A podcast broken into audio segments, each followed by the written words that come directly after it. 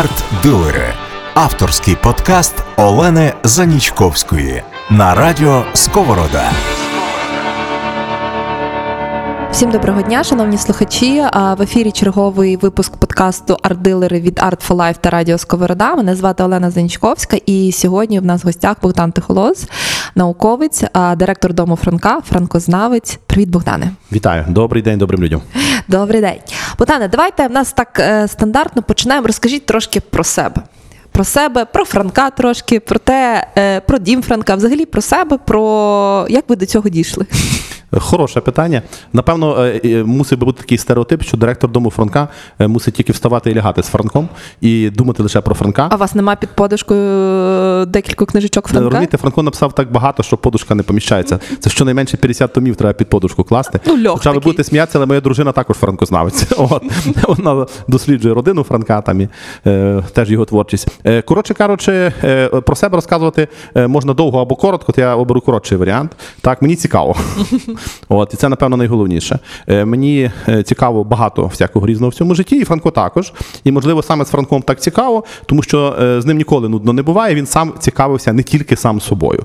Коли часом до нас додому Франка приходять люди з якимись пропозиціями, з якимись проєктами, вони теж так знаєте обережно питають: а ну от ми не знаємо точно, як це з Франком пов'язати, бо у вас все таки музей Івана Франка. Я кажу, товариство, Франко цікавився не тільки Франком, він цікавився всім на світі. У мене був один єдиний випадок, коли мої друзі Сергій Хоровець. Ліда Футорська, до речі, музики чудові львівські, е, запропонували мені подарувати для фондів музею е, інструмент е, музичний народний із Мадагаскару. Але поставили одну умову, якщо я знайду зв'язок Франка з Мадагаскаром. Оце був облом. так? Тобто я замислився, поки що не не знайшов. Треба мультик передивитися, може допоможе. А от все решта ми пов'язуємо. Тобто ця постать цікава, тому що вона відкрита. Вона надзвичайно відкрита до світу, в певному сенсі навіть еклектична і можна сказати постмодерна, тому відповідає і нашій добі. Його називали універсалістом, бо він був і науковцем, е, і е, письменником, дуже е, рясногранним, поетом, драматургом, прозаїком. І політиком, і публіцистом, і журналістом, творцем опіній, так, моральним авторитетом, і грибником, рибалкою. Коротше, цікава постать.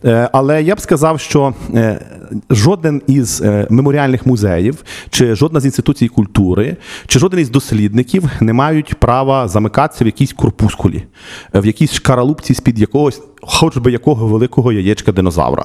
Мені здається, що велика проблема і е, науковців-гуманітарів, які все життя досліджують якусь одну тему, і інституцій культури, які мають свою спеціалізацію, це оця певна замкненість. Е, щодо музеїв, то це просто страшний стереотип, що це якісь такі страшно занудні інституції, де все припадає порохом, де зберігають усі яйця динозаврів, так і більше нічого цікавого не відбувається. Тому мені не тільки цікаво, мені ще хочеться, щоб було цікаво іншим. Розкажіть в цьому контексті про дім Франка, власне, та тому що. Те, що ви абсолютно правильно сказали. Тобто дім Франка звучить дуже страшно. Напевно, там все. Отут в нас значить, портрети Івана Франка, тут в нас книжки Івана Франка, все дуже е, строго, все дуже виважено, не дихати, не говорити. Е, чим є дім Івана Франка? Чи чим він вирізняється, відрізняється від таких класичних музеїв? Е, страшно звучить насправді не дім Франка, бо дім це місце добре. Дім це ми там, де ми вдома, там, де mm -hmm. нам добре. А страшно звучить Львівський національний літературно-меморіальний музей Івана Франка. Повна офіційна назва, е, дуже слушна і дуже пафосна. І якраз концепція дому Франка була для мене дуже важлива, коли я там кандидував на посаду директора. Мені хотілося змінити цей стереотип. І мотивація була дуже проста. Е, мотивація перетворити власне місце, яке сприймається як чужий простір, а інколи, будьмо відверті, навіть ворожий простір, де можна щось не те раптом зробити дістати по чолі або ще якось. Е, на простір комфортний, е, простір відкритий, простір, де не просто затишно, а де хочеться творити. Е, навіщо, вибачте, на холєри взагалі існують інституції культури, якщо вони не є місцями, де хочеться творити? Я люблю музеї патологічна, напевно, така якась особливість. І завжди, коли ми десь е, мандруємо е, з родиною, з друзями, ми завжди відвідуємо музеї в різних країнах, в різних містах. І я зрозумів, що, попри всі наукові класифікації музею, Усі вони поділяються е, для мене на дві категорії. Перша категорія це там, де мої діти тягнуть мене за штани і кажуть, тату, коли ми вже йдемо додому. І друга категорія це ті музеї, де вони кажуть, тату, а можна ми тут ще трошки побудемо? А коли ми сюди знову прийдемо? І я зрозумів, що це не залежить ні від країни, ні від міста, ні від розміру музею, ні від розміру його бюджету, ні від його профілю і специфіки. Може бути малесенький і дуже бідний насправді музей з кількома експонатами в якомусь далекому гірському селі, де е, екскурсовод е, з очима, у яких горить е, яскравий вогонь, так цікаво розповідає, так дає в руки якісь речі потримати чи щось зробити. Там, наприклад, пригадую в селі на Черкащині Легедзине є музей трипільської культури, де можна власноручно жорнами намолоти трохи борошна. Проста річ насправді. Чи в археологічних музеях, де можна побавитися в юного археолога і покопати якимись лопатками, віничками. От. І це страшенно подобається. Це викликає довіру, це викликає любов і симпатію. І є дуже е, пафосні, авторитетні музеї з високими статусами, високими бюджетами. От, але ти, ти почуваєшся якось так некомфортно. От мені хотілося, щоб Львівський національний літературно-меморіальний музей Івана Франка перетворився на дім. На дім Франка і не тільки Франка. Дім Франка це не е, знаєте, е, не вівтар культу. Е, Це неправильний підхід. Знаєте, люди будують храми, і це добре. Але не треба плутати храми так, із інституціями культури. Так, первісно, вони також були храмами муз.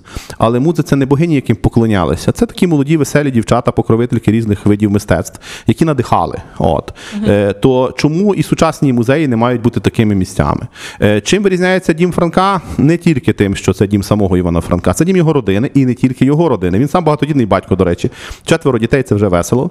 От. Але е, це дім тої родини е, в широкому сенсі, яка творить е, історію цього музею. У нас один з наших проєктів тепер називається Музей людей. Не людини однієї, так, а музей людей. І це не тільки люди, які працювали в цьому домі, це люди, які приходили до нього, які збагачували його своїм досвідом, які робили щось добре е, і не конче добре. Про недобре також можна розказати. Е, я б сказав, що історія нашого музею це історія цілого ХХ століття. І знаєте, там були і кагібісти на посадах директорів, і творці, і поети, і репресовані. Коротше, по, по всякому бувало. Е, також, е, попри те, що це літературно-меморіальний музей. Ми розуміємо, що не літературою однією ми маємо бути живі. Е, Ми дуже хочемо, щоб ми не тільки постать самого Франка розкривали в різних його гранях. Але і сучасну культуру стимулювали. От, скажімо, теж недавно ще один проект е, Франку Лабораторіум 2.0. Е, Ну, як можна здогадатися, що був Франку Лабораторіум без 2.0. Так, перший це проект спільно з Академією мистецтв під орудою прекрасного скульптора е, і взагалі митця широкого сенсу, широкого сенсу Василя Одрихівського. Е, коли молоді різні митці пробували експериментувати. Тому для нас музей це також простір експерименту. Це не дуже типова, на жаль, там для українського контексту концепція, але для нас важливо. Арт-дилери на радіо Сковорода. Хто є е, такий бажаний відвідувач? Хто є е, та людина, та персона, до якої ви звертаєтесь, та? Як, як, як музей, як місце сили, як оцей простір для творення? Ви ставите дуже добрі питання. Вони нам Я дуже... молодець. Так, ви молодець. Вони нам дуже. Ви знаєте чому? Тому що, на жаль, не всі українські музеї і не всі е, інституції культури ставлять перед собою оце питання. А хто є наш бажаний відвідувач? Е, Тут важливо розрізнити дві категорії, такі більш філософського характеру. Це ідеальний відвідувач, той, якого б ми хотіли бачити, і реальний відвідувач, той, якого ми насправді бачимо. Правда, реальний в умовах карантину дедалі більше перетворюється на якогось такого ірреального, так, на майже примарного. Ми б його хотіли бачити, але його холєра нема. От. Е, ну, він є, звичайно, але такий штучний продукт, е, а не масовий. Е, ідеальний відвідувач е, це зацікавлений, мислячий, відкритий до нового досвіду. Відвідувач, який страшенно допитливий і ставить багато запитань. Мені такі подобаються найбільше. От ці запитання можуть бути незручними, на них можна буде не завжди просто відповісти, але вони стимулюють. Вони стимулюють говорити правду, самим собі ставити певні незручні запитання і про Франка, і про його родину, і про музейну діяльність, і про українську культуру, і про нашу впізнаваність у світі. От. Е, Але таким є не весь е, відвідувач, так, не вся цільова аудиторія, яка до нас приходить. Реальний відвідувач е, це передусім організований відвідувач, і це стосується не тільки українських музеїв, і в цьому немає нічого поганого. Це передусім групи школярів, студентів, туристів. У контексті нашого музею, то передусім школярів і студентів меншою мірою туристів. Наша локація, вона так в ближньому центрі, але трошечки на узбіччі. Хоча ми також знаємо, що в час, коли Львів таки був туристичною столицею. Сподіваємося, що ці золоті часи повернуться. Е, Дедалі більше зростав попит на якісь цікаві локації поза межами е, середмістя. Е, Так от, організовані групи мають переваги, тому що вони організовані більш-менш так, групи. і групи. Але вони мають і недоліки, тому що рівень мотивації не завжди є однаковий. Треба заслужити довіру для того, щоб група, яка прийшла, так. Під орудою вчителя, викладача е, там, чи гіда, так, е, вийшла з якимись такими ясними очима і бажанням повернутися, е, і залишила хороші відгуки не тільки в книзі відгуків, а там в соцмережах, до прикладу, або й не залишила, а просто мала якесь тепле відчуття, треба завоювати довіру. Довіра не є апріорна. Тривалий час е, існував авторитет офіційних закладів, закладів освіти чи закладів культури. Тобто вчитель, а, ну на, треба поважати. Там музей, а це ще серйозно, треба поважати. Чи це зараз працює? Мені здається, що ні. От я сумну річ скажу. Мені здається, ми живемо в час великої кризи довіри до будь-яких офіційних інституцій. Навпаки, я б сказав, що багато хто приходить з певним упередженням. А, музей, а, це щось таке, о, не цікаве. Та? А вчитель, ну та що там, вчитель, та ми його слухати не будемо. Тому перше завдання це подолати комунікаційний бар'єр, встановити контакт і завоювати довіру. В який спосіб? Е, перше, говорити правду, бути собою. Тому що надурити когось навряд чи вдасться. Е, особливо дітей. Так, їх найскладніше надурити. А другий момент е, це здивувати. От є такий принцип педагогічний: не здивуєш, не навчиш. От не здивуєш, не привабиш, не передаси інформацію, не переконаєш. Завдання не тільки інституцій культури, але й культури як такої дивувати. Дивувати, щоб не здуріти, знаєте? Богдана, чим дивує Дім Франка? Дім Франка е, дивує новими проєктами, всякими різними, і тільки тою мірою, якою він сам здатен дивуватися. Коли ми в щось гаряче віримо і щось сильно любимо, тоді нам вірять. От, наприклад, зараз, е, напевно, всім відома історія з грушкою дому Франка. Розкажіть. Е, Так, е, Франко дуже хотів дому. Ми всі хочемо якогось дому. От, хоча живемо в епоху, коли перекоти, поле може бути символом, але карантин сказав, що це не зовсім так. Та, тому дім це важливо. І він довго поневірявся по різних львівських квартирах. Сім'я росла, одна дитина, дві, три, чотири. Ну, зрештою, збудував цей дім. Е, І ще дім будувався, він садив біля нього сад. Хотілося йому такого райочку. Е, І, до речі, городець теж був. І з цього саду, на жаль, до нашого часу дожила лише одна грушка. Е, Дуже гарна, така висока, 20-метрова груша, який уже 118 років. Для плодового дерева це досить солідний вік. І вона хворіє. Знаєте, як така бабуся, вона дуже щедра до нас, до своїх внуків і правнуків, але назбирала трохи болячок. І е, ми побачили, що цьому треба зарадити, бо, не дай Боже, є ризик того, що можна втратити. А це жива пам'ятка. Тобто, знаєте, в дереві теж живе дух людини, яка його садила в певному сенсі. Це я зараз без е, міфологічних якихось уявлень. Е, Ми відчуваємо таку живу присутність і е, таку естафету, певну. Дотикаючися до цих плодів, ми відчуваємо прямий живий контакт із там класиком. Він для нас стає ближчий і зрозуміліший. Тому ми сильно запереживали за грушу, запросили фахівців. Вони з'ясували, що треба лікувати цей букет її болячок з допомогою системної тривалої терапії. Це потребує трохи грошей, близько 70-80 тисяч гривень. Ну і ми оголосили таку акцію не тільки збору коштів, зробили. Е, Пленер мистецький, художники намалювали різні портрети. І от буде аукціон 12 грудня. Напевно, доведеться провести його онлайн, ну але ласкаво прошу долучатися. Це я кажу до того, що навіть дерево одне здатне дивувати і тішити. Скажімо, коли розкрили дупло у серці цієї груші, то виявилося, що воно замуроване цеглою. Так, і деякі з цих цеглинок досить цікаві зі своєю історією. Це цеглинки із клеймами певних австрійських і польських виробників, і деякі ранньорадянських, бо пізніше радянську цеглу вже не клеймували. От. І це розповіло нам про те, коли її закрили це дупло, запломбували її цеглою. Знаєте, замуроване серце груші.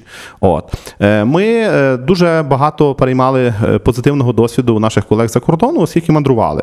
Останні три роки перед карантином, так нам вдавалося відвідати чимало музеїв в різних країнах і е, побачити, по-перше, що і в нас не все найгірше, і умови у нас е, є цілком достатні для того, щоб робити щось цікаве, і водночас е, можливо надихнутися певними ідеями.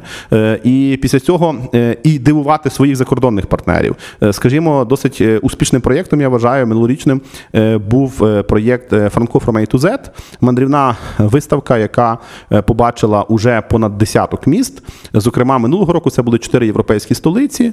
Е, Це був Будапешт, е, Відень, Загреб і Любляна. І е, там ми на площах презентували таку виставку Лабіринт. Яка розповідала від А до Я про нашого головного персонажа. По ній можна було помандрувати. Це просто цікавий арт-об'єкт, е, який робили е, як графіки, художники з арт-студії Аграфка. Андрій Лесів, Роман Романишин, просто надзвичайної е, сили книжкові ілюстратори. А як медіа митець 3D-версію робив Сергій Петлюк, ще один досить цікавий чоловік, наш постійний партнер. І разом із метамузеєм, нашими теж партнерами, ми її втілили, возили. І знаєте, люди, які нічого не знали про Франка, хто він такий, і взагалі де, де Львів і де Україна на карті знаходиться. е, Вони просто бачили, ось щось цікаве. Люди страшно люблять лабіринти. Знаєте, навіть якщо лабіринт з камінчиків там чи з водоростей якихось, то вони вже починають по ньому ходити. От. А тут ще можна щось довідатися. Він був англомовний, були каталоги і так далі. От. Е, Ми знаємо, що для того, щоб дивувати, треба відкривати обійми. Е, Ти вичерпуєшся, ми вичерпні, ми смертні, погана новина. От. Але добра новина, що загалом, то якщо ми відкриті, то ми можемо робити щось разом і е, якийсь такий ковточок безсмертя запозичати від своїх друзів. От зараз ми робимо з курбасами.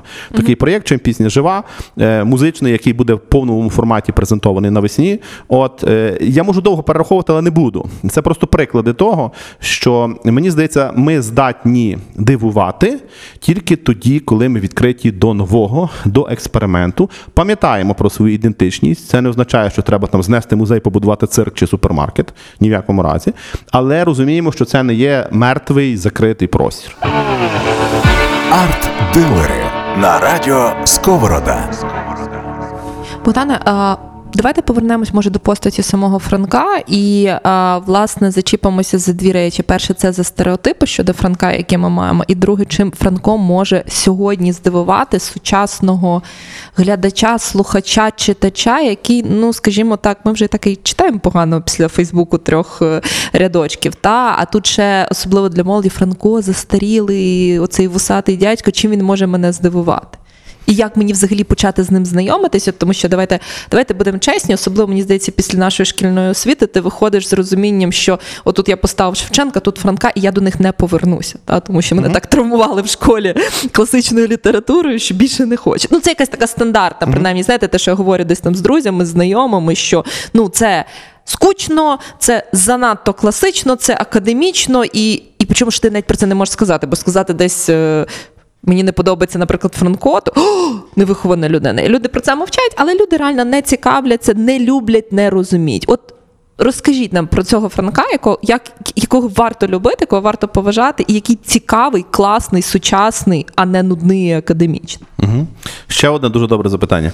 Знаєте, я думаю, що покоління сучасних е, бородатих е, молодих людей здатне зрозуміти того вусатого дядька, так, якщо відкриє у ньому для себе цікаву живу особистість. Е, В чому є проблема шкільного стереотипного хрестоматійного сприймання? Перше, це такий, знаєте, насильницький характер. Я не сильно вірю в Любіть Україну, я сказала, любіть. так, я сказала любіть. Я не, не сильно вірю у любов з гвалту. Це полюси насправді. Любов можлива, коли є щире замилування, симпатія і інтерес. Якщо тобі людина не цікава, це стосується і живих, і мертвих, то як би ти себе не силував і як би тебе не мучили, так згори ти її не полюбиш. Насправді. Е, я думаю, і я твердо знаю, от є один феномен. У мене самого так діти, так, і я бачу, як вони сприймають. Е, в мене малий Тарас називається, він фанат Тараса Шевченка. Не тому, що йому його батьки зомбували, але колись йому в дитинстві подарували альбом, так, е, Шевченка художника, і він його гортав, і сам щось там ще малював, так, і в таку студію ходив. Він зрозумів, що Шевченко крутезний художник. Він каже, тато, я хочу туди поїхати, там, де от він малював, так? Скажімо. Або коли маленькі дітки, знаєте, розказують ще в садочку якісь вірші, якісь там хлюпочуться качаточка поміж сокою, там Шевченка. Е, Їм добре чи зле? Вони ненавидять в цей час Шевченка? О, ні, ні, їм класно. Тому що ці віршики вони відповідні до їхнього сприймання, тому що вони самі реалізуються і так далі. Тому, тому що там ще немає гвалту. А коли це перетворюється на рутину, на занудство, на примус, ось тоді виростає спротив. Е, Крім того, е, є поняття канону. Це важливе поняття. Е, Ми е, не здатні здати всього, знати всього, е, і тому ми відбираємо щось найважливіше. Канон культури, і, зокрема, канон літератури це частина нашої ідентичності. Тобто, для того, щоб зрозуміти, хто ми є, дати відповідь собі, що ми там українці, ми причетні до такої там спільноти. Ми повинні мати певні такі знаки, на які ми орієнтуємося. Ну, наприклад, на тих дядьків і цьоць, яких малює на українських грошах. Так? Чому на грошах малюють якісь портрети? Ну, не тільки в українців, так, багатьох, або там споруди, місця, локації. Це знаки нашої ідентичності. Це нормально чи ні, що ми асоціюємо себе з певним набором? Абсолютно нормально. Тут немає нічого поганого. Що є погано? Що ми перестаємо їх сприймати як живі і цікаві. Тобто, коли ми перестаємо дивитися на фейс там Франка на 20-ці чи Шевченка на сотці і не бачимо за цими обличчями живих людей, які любили, страждали, цікавилися, е, грішили, врешті-решт, е, тоді вони просто для нас мертві. Е, Знаєте, коли ми купуємо книжку, там приносимо і кладемо її на полицю з надією, що ми колись прочитаємо. Ми навіть гроші за неї свої сплатили, але вона стоїть там рік, два. Ця книжка жива чи мертва? Вона мертва. Чому? Бо ми її не читаємо. Абсолютно те саме можна сказати про будь-які культурні явища. І читання це завжди перечитування. Це ніколи не копіювання того, що сказав автор. Знаєте, найгірше, найгірше питання е, шкільної вчительки. Так, що хотів сказати автор? А ти знаєш, що він хотів сказати? Та? Він що хотів сказати, то сказав. Інше питання: а як ви зрозуміли те, що хотів сказати автор? Далі, а чи воно до вас промовило? А чи воно вам цікаво? А чи воно для вас актуально? А що воно дає змогу вам пізнати про себе самих? От круті і важливі запитання. Ось ці питання ми чуємо значно рідше. Яка різниця, врешті-решт, яку музику ми слухаємо, чи які книжки ми читаємо, чи які фільми дивимося, якщо ці фільми, ці книжки і ця музика нічого нам не промовляють про нас самих? Що до нас промовляє? Те, що нам розказує нашу історію. Тому головна історія Франка чи будь-кого іншого, це не та історія, яку вам розкажуть в музеї, а та історія, яку ви запам'ятаєте, яка до вас промовить. Щодо живого і цікавого Франка, хороша новина, він є. Так. Е, друга хороша новина, він не зовсім помер. Ні, тобто він помер, звичайно, 1916 року. Але е, знаєте, ми всі помираємо. Я вже вдруге це сьогодні говорю. От, е, Рік такий, Рік такий, так. Е, але я не навіть не знаю, чи це погана новина. Хороша новина в тому, що нові люди народжуються. І далі ще одна хороша новина. Ми не цілком помираємо, в цілком буквальному сенсі, без метафізики. Е, Ми щось після себе залишаємо. Якщо про цих мертвих говорять, так, через 100. 150, 200 років після, після їхньої смерті, то значить вони якось не зовсім померли. Так? Е, Не про всіх так говорять. Тобто є такі постаті, які залишаються дискусійними. От ви говорили про шкільне стереотипне сприймання. А я скажу, що в сучасному мистецтві є хмара різних цікавих сучасних інтерпретацій, які народжені не з примусу. Ну, наприклад, в нас зараз на подвір'ї дому е, Франка між деревами літає човен. І це е, в буквальному розумінні. Це такий арт-проєкт, інсталяція. От в повітрі. Приходьте, подивитися. Е, та це навіть в умовах карантину можна подивитися. От е, чому човен? Бо Франка є дуже відомий вірш човен. Забутий філософський текст, який завдяки інді гурту один в каної став хітом. От, і всі, напевно, е, чули пісню Хто ти човне, де ти човне, співати не буду. От зараз. Е, Або, наприклад, знаємо, що минулого року на екрани вийшов фільм за такими голівудськими мірками знятий. Е, Я б сказав, історичний бойовик, чи навіть псевдоісторичний бойовик Захар Беркут. Таке собі українське фентезі. От, До нього можна по-різному ставитися, але це живий сучасний фільм. Мій малий дивився його двічі, от йому сподобалося. Так, можна порівнювати, казати Франко, не Франко, так чи не так.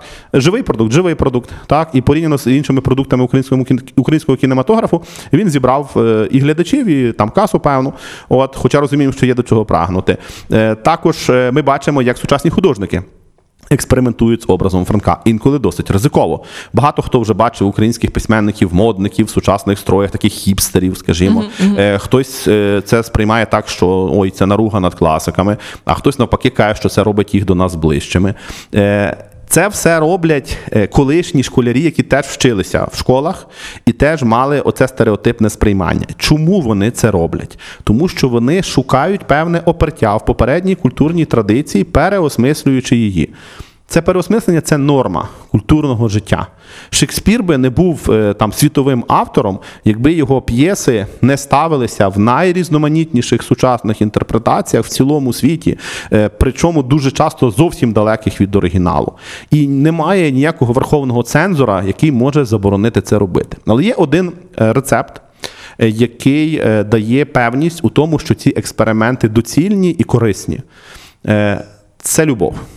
От, це я теж не здивую. Тобто, якщо людина любить те, що вона робить, якщо вона використовує матеріал, який їй цікавий, і вона теж любить і того Франка, і його твори, то як би вона там не- збиткувалася над попереднім матеріалом, в неї вийде класно і круто. А якщо людина це робить з упередженням, з ненавистю і з огидою, вибачте, внутрішньою, а таке також буває, тоді вийде фейк, е, тоді вийде кіч, тоді вийде низькопробний варіант, який нікому не цікавий. Якщо говорити про е, ті твори Франка, з яких ви би радили е, знову з ним знайомитись. Та? От, тобто, давайте закреслимо шкільну програму, е, візьмемо сучасну таку молоду або не дуже молоду людину, якій цікаво, яка хотілося б, хотіли би трошки більше познайомитися з Франком, але от є цей, ну скажімо так, стереотип, чи якісь такі страхи, чи просто нерозуміння. З чого ви би порадили почати? Е, Тут буде слушне питання, і тепер я з вами трошки посперечаюся. Так? Бо ваше питання супер, але я б його уточнив. Давайте. Питання про цільову аудиторію. Тобто, кому радити? Бо не можна радити все і всім. Е, Франко, дякувати Богу, напродукував скільки, що є для всіх. По всякому, от але не треба думати, що можуть бути якісь універсальні рецепти. Ви сказали, закреслимо шкільну програму. Сумна новина для мене в тому полягає, що мені здається, що шкільна програма сама себе закреслила. Вона, а тепер, коли ЗНО там е, з української літератури не є загальнообов'язковим, е, ну от я не знаю наскільки там будуть читати твори. Їх раніше з під палиці багато що читали. От, а тепер як будуть читати, я не знаю. Так от штука якраз у такому, знаєте, е, диверсифікованому, індивідуалізованому підході. Тому я не раджу для всіх, е, але буду радити, можливо, для певних цільових аудиторій. Давайте По-перше. Франко Е, Франко класний дитячий письменник, тому що він почав бути дитячим письменником, коли в нього з'явилися власні діти.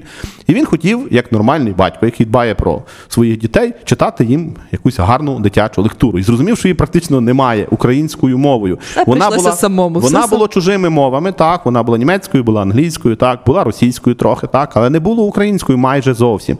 І тому він написав збірку казок для дітей, коли ще звірі говорили крутезні казки.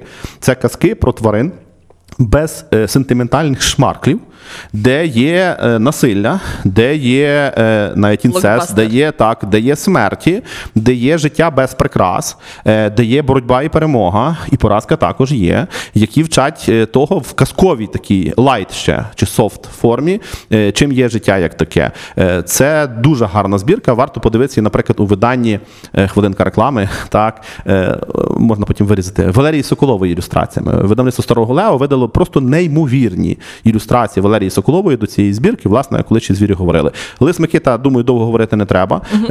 Казка, яка спрямована до е, дітей і до дорослих також. Її можна читати як сатиричний політичний трактат, наприклад. От е, прекрасні арабські казки, або Абу Касимові капці, Коваль Басім і ціла низка інших казок. Тобто Франко як казкар це актуально. Інша річ, що не треба думати, що Франко Каскар до сучасних дітей має промовляти тою самою мовою і в той самий спосіб, що до дітей своїх власних чи того покоління. Треба розуміти, що сучасні адаптації, мультиплікаційні, анімаційні, кінематографічні, які завгодно, також дуже цікаві і бажані. Ми знаємо, що коли от своїм дітям купуємо книжки, і в нашому дитинстві були теж книжки, там нам дуже люблені. Ми їм даємо, а вони їх не хочуть дивитися. Вони хочуть книжки, які зроблені зараз для них, для їхнього покоління, і це нормально. Е, Це про дітей. Е, Так, е, далі, е, коли говорити про людей дорослих. Людей, які звикли ставити собі вже деякі такі смисложиттєві запитання, то я вважаю, що абсолютно конкурентними поруч із найкращими творами такого філософсько-поетичного характеру світовій літературі є франкові поеми. От Франків Франко як автор поем, це автор світового рівня, якого сміливо можна ставити в один ряд із Гете, з Мільтоном, з Байроном, там з Волтом Вітменом, скажімо. Е, Це мислитель.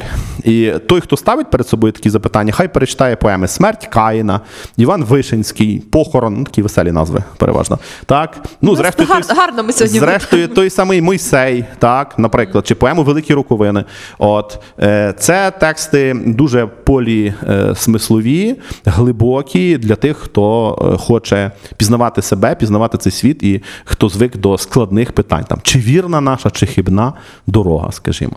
Е, Далі Далі е, для тих, хто е, любить, е, можливо, таку легшу лектуру, але і, вибачте, не тупу. Так, я б радив Франка Прозаїка.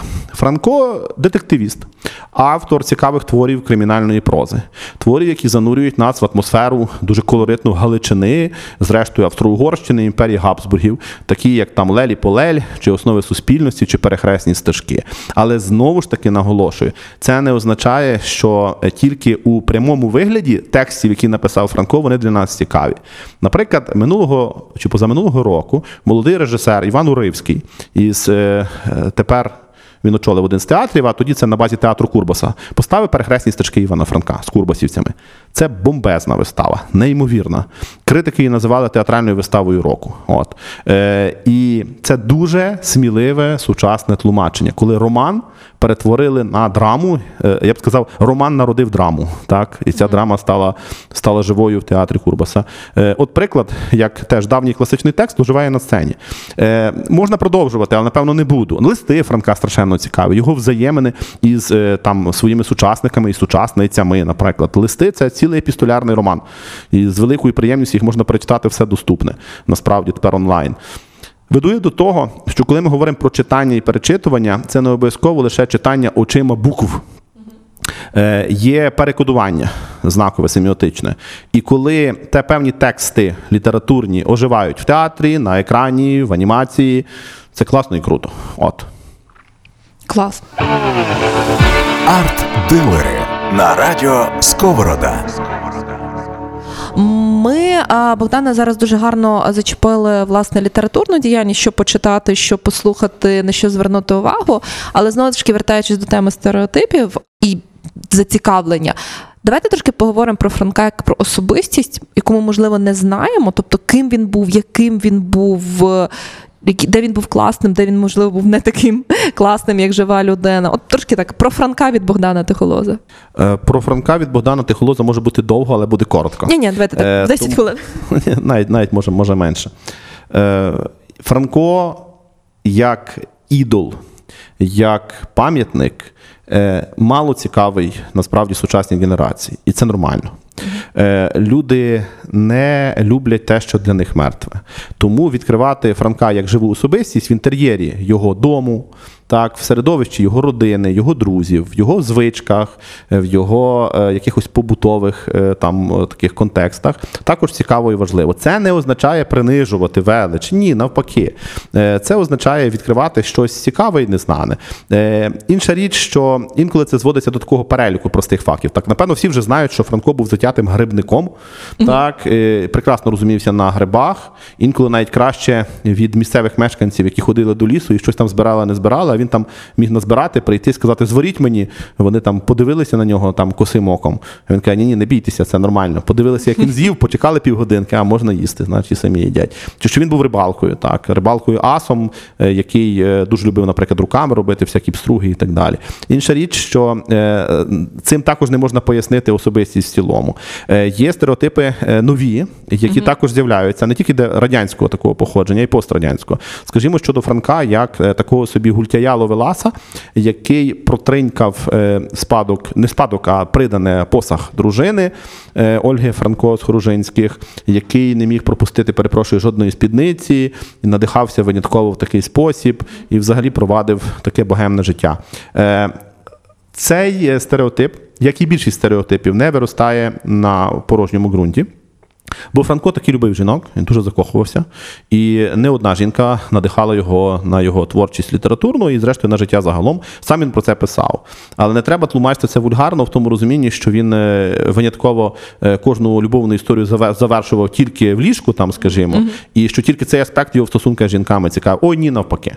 Власне, він може і вирізнявся серед багатьох чоловіків своєї епохи, тим, що його жінки цікавили як люди, як особистості, як творчі особистості, і він наївних з ними спілкувався. Франка називають теж не всі про це знають одним із піонерів українського фемінізму. Ну, чоловік фемініст це вже це вже такий трошки, знаєте, оксиморончик, насправді, але це можна сказати про Франка.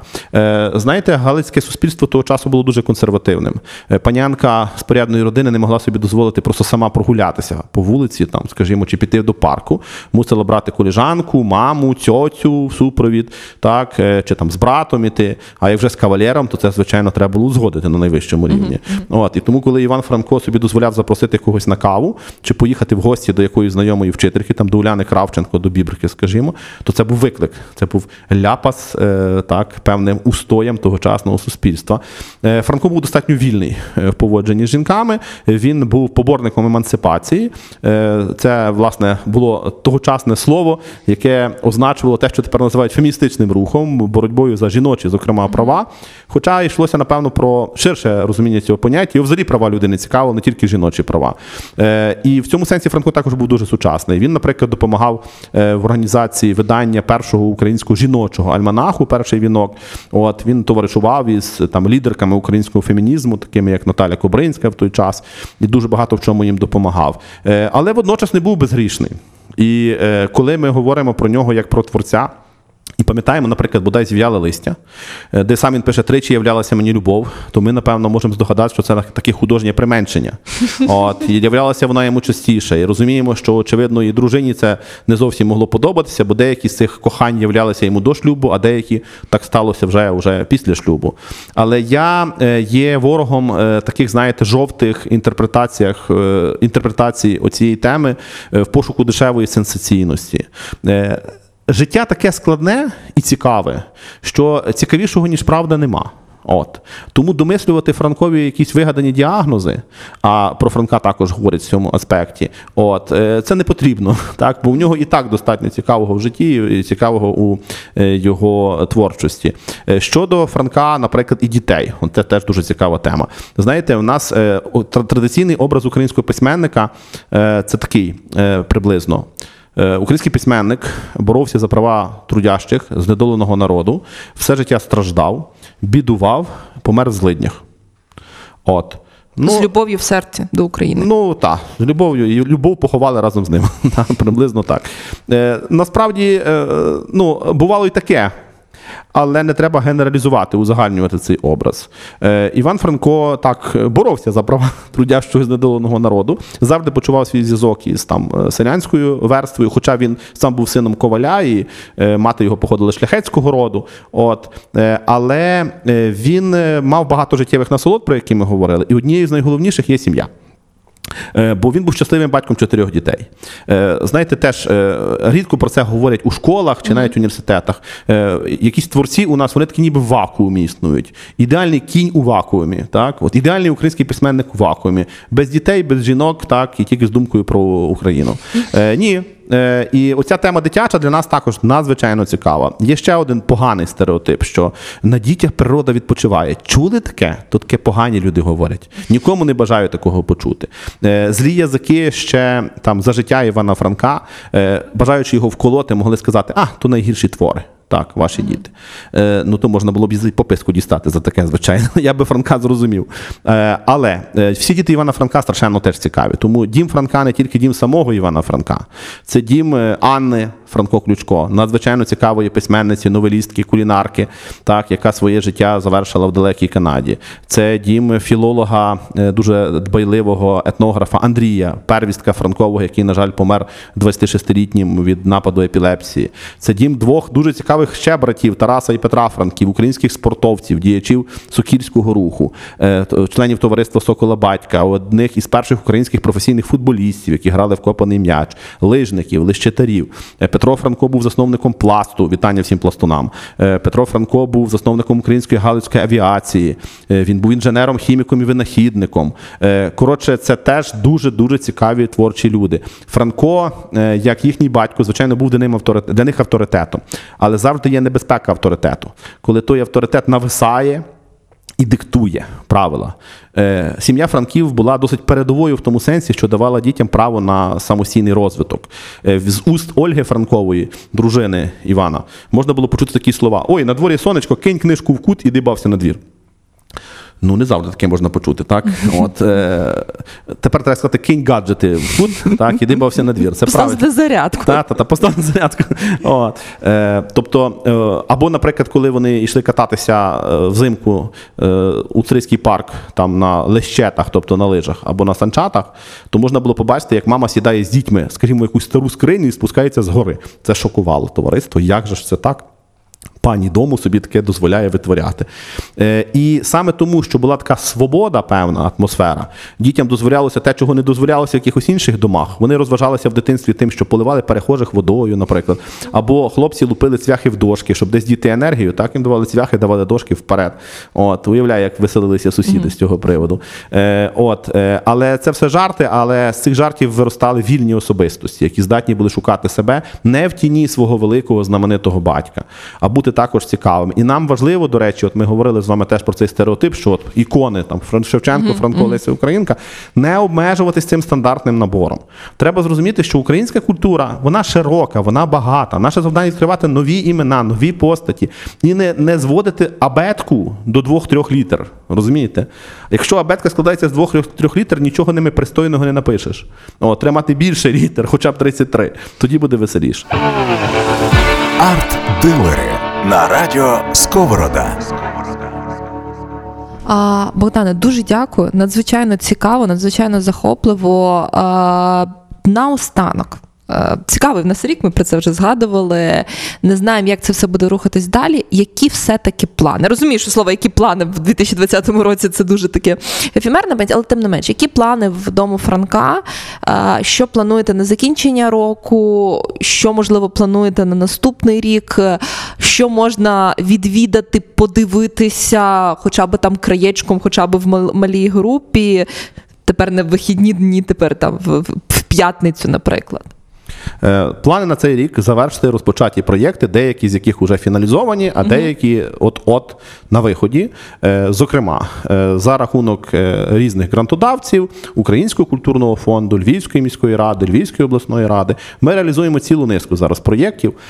Так, завершуємо роботу над таким гарним інтерактивним вуличним простором, простором Галявина Лиса Микити, де можна проводити різноманітні події, зокрема і дитячі також. Там буде вулична сцена, підзвучка, підсвітка. у нас на території. Так, е, продовжуємо озеленення е, нашої території. Теж буде просто такий садочок-райочок, де просто можна буде подихати повітрям і виставити, наприклад, свої роботи просто неба. Е, Реалізуємо кілька експозиційних проєктів. Зокрема, уже відкрита пивниця дому Франків. Ми можемо зазирнути в надра, в підвали Франкового дому і подивитися, що ж там письменник тримав. Так, а він там, до речі, тримав навіть кролів і курей. От там курочка знесла яєчко, я вам те яєчко покажу обов'язково. А також всякий спортивний реманент, так, слоїки, бутлі, може, яку наливку знайдемо, приходьте. Пивниця вже працює. Е, Також ми реалізуємо проєкт дитячий. Е, Кімната, ми лагідно називаємо дитяча кімната міліції, так, але міліції, сподіваюся, не буде. Офіційна назва Світи Малого Мирона. Це сучасна інтерактивна експозиція, де можна буде все чіпати, сідати на підлогу, вмикати всякі На пристрої. вік розраховано? Е, Це молодший шкільний вік, молодш, це дошкільний, молодший і середній шкільний вік. Тобто, грубо кажучи, від 5 до 15, думаю, дітям буде цікаво. Ми її плануємо відкрити до Миколая. Вона вже буде також працювати повністю. Е, Також е, ми е, маємо цікаві виставки, зокрема, виставка сучасного абстрактного українського живопису. У нас зараз є це роботи, яких би не посоромився жоден світовий музей. В наших виставкових залах вони презентуються. Прекрасна концертна програма Курбасів, про яку я згадував, буде доступна онлайн через стрім, через відеозапис. А повноцінного такого прем'єрного показу очікуємо навесні. В рамках проєкту Фокус на культуру загальноміського ми також реалізуємо наш відеоблог Франко вдома, де в короткій формі розказуємо різні цікаві історії. Що їв, що пив, чим цікавився, які твори написав, вірив в Бога чи не вірив, як був похований, е, так, е, з ким е, гуляв і так далі. Жінки, жінки Франка. і жінки, і жінки, ну так жінки, жінки цікавлять чоловіків, чоловіків цікавлять жінки. Всі одне одного цікавлять, це нормально. От так, далі на наступний рік теж є ювілейний рік, бо цей рік для нас ювілей Петра Франка, про якого також ми згадуємо. Мурал недавно відкрили, його видно, коли їхати вгору по вулиці Івана Франка. Петро Франко позирає на нас своїм таким суворим вояцьким оком, а далі бачимо його милу дружину Ольгу. Е, також є дуже важливою для нас кулінарна тема, бо дім Франка це також така гастрономічна е, точка, бо е, там творилася, зокрема, галицька кулінарна традиція, енциклопедію, якою стала знаменита книжка Практична кухня Ольги Франко. Це не дружина Івана Франка, це дружина Петра Франка. Наступного року також буде реалізований повноформатно проєкт Франко Made in USSR. Ми показуємо радянізований ось цей образ Франка, а він теж дуже цікавий, як письменник стає знаряддям пропаганди, і, і як мистецтво бореться із ідеологічними обмеженнями і намагається е, виходити поза їхні рамки. Е, тобто, як ставитись до радянської спадщини в цьому в цьому аспекті, також дуже дуже важливе і цікаве питання. Е, коротше, не буду втомлювати. Планів у нас багато. Стежте за нашими сторінками у всіх соціальних мережах. Лайк. Якщо ви не вподобаєте сторінку Дім Франка Франко Хаус у Фейсбуку, так якщо не підпишетесь на наш Ютуб канал, я буду до вас приходити в снах, і ви будете мене питати, чого являєшся мені у сні. А я скажу, а от того, Бо ти не підписався на наш Так, ви не підписалися на наш інстаграм. Жарти жартами, але до чого я це веду? Е, Що таке музей? Музей це спільнота. Музей це не тільки люди, які в ньому працюють, це люди, які до нього приходять з класними ідеями. І ми знаємо, що найкраще, що нам вдається, це не тому, що ми такі круті і мудрі. Ні, ми круті, дуже так. І мудрі. Але і мудрі шалено, але ми круті і мудрі разом з вами. І якщо у вас є якась, може навіть трохи божевільна в доброму сенсі ідея, і ви хотіли б її втілити на нашій базі, приходьте. Ми напоїмо вас франко кавою, так, посадимо на гарному балконі в теплу пору. А якщо будете нечемні, то й в холодну. От. І поговоримо про те, що ми можемо зробити разом цікавого. Е, мертва культура е, на цвинтарі, можливо, там це актуально. Е, музеї це живі місця живої культури.